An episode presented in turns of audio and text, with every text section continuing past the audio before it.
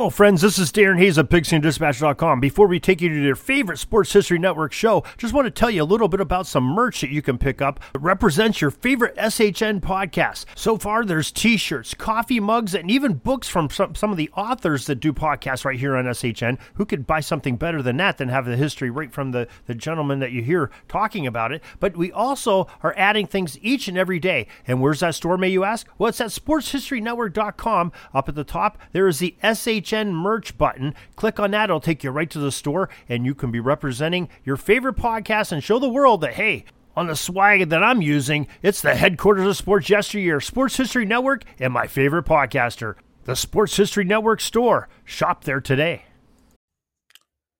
Hey everyone, it's Scott from Marty's Illegal Stick Hockey Podcast and the Zamboni Time Machine. If you want to create your own podcast, the best option to make that happen is Anchor. If you haven't heard about Anchor, it's the easiest way to make a podcast. Let me explain. It's free, and who doesn't like free? There are creation tools that allow you to record and edit your own podcast right from your own phone or computer. Anchor will distribute your podcast for you so that it can be heard on Spotify, Apple Podcasts, and many more. You can make money from your podcast with no minimum listenership. It's everything you need to make a podcast all in one place. Download the free Anchor app or go to anchor.fm to get started.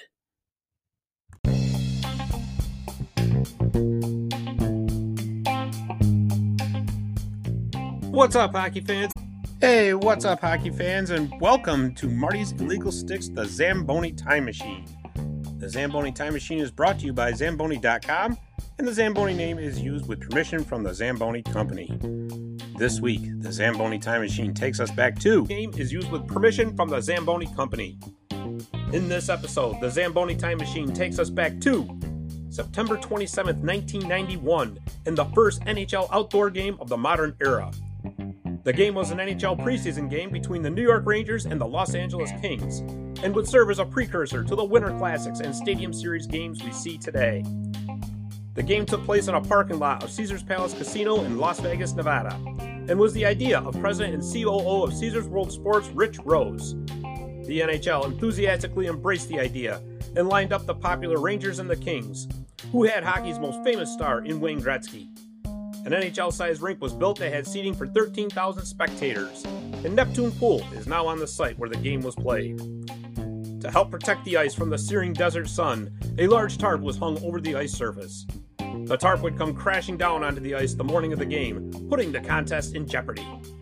Ice crews worked double time to get the surface ready, and with a game time temperature of 85 degrees, the league decided the game could go on with the ice conditions less than optimal, and since it was only a preseason game anyways, the Kings and Rangers decided to take it easy on each other. Cans of dry ice were used for the several necessary ice repairs throughout the game, and to top it all off, a swarm of locusts arrived during the game. Workers that worked in the club into the team cheerleaders had Boris Yeltsin and Mikhail Gorbachev look-alike nights, free beer nights, and you can imagine how those must have gone, a dancing bear act, and a mascot that didn't always do as he was asked. It all worked and the Red Penguins became a hit. So much so that the Disney Corporation was actually talking about getting the Mighty Ducks franchise involved. It wouldn't last long though, as the political climate in Russia had changed and things became very dangerous. Disney backed out, and soon thereafter it all came crashing down. Within a year, the Red Penguins were finished. You can also check us out at martysillegalstick.com, where you can enjoy this podcast as well as hockey articles and full episodes of Marty's Illegal Stick. I'm Scott Kinville. Thanks for listening, and we'll see you next time on the Zamboni Time Machine. Visit martysillegalstick.com and also on Facebook and Twitter at Marty's Illegal Stick Hockey Podcast. I'm Scott Kinville. Thanks for listening, and we'll see you next time on the Zamboni Time Machine.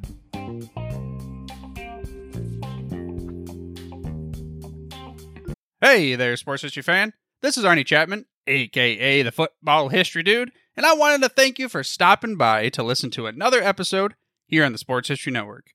Our podcasters are passionate about uncovering and sharing sports stories from yesteryear. And if you didn't know it already, we have over 30 shows across the network covering all sorts of sports history topics. In fact, here's a glimpse into one of our awesome podcasts here on the network. With every race, every qualifying run, and every pit stop, Tim Coffeen would feel the pressure and excitement. With his own podcast on the Sports History Network called Tim Coffeen Talks IndyCar and Racing History, Tim will share those very same racing emotions and memories with his listeners. Learn, laugh, and enjoy the world of IndyCar racing through the eyes of Tim Coffeen. How about that? I bet you're super hyped to go listen to that new podcast, right? Well, to learn about this show and all the other podcasts on the network, head over to sportshistorynetwork.com forward slash podcast. Again, that's sportshistorynetwork.com forward slash podcast. Head over there today to find your next favorite sports history podcast.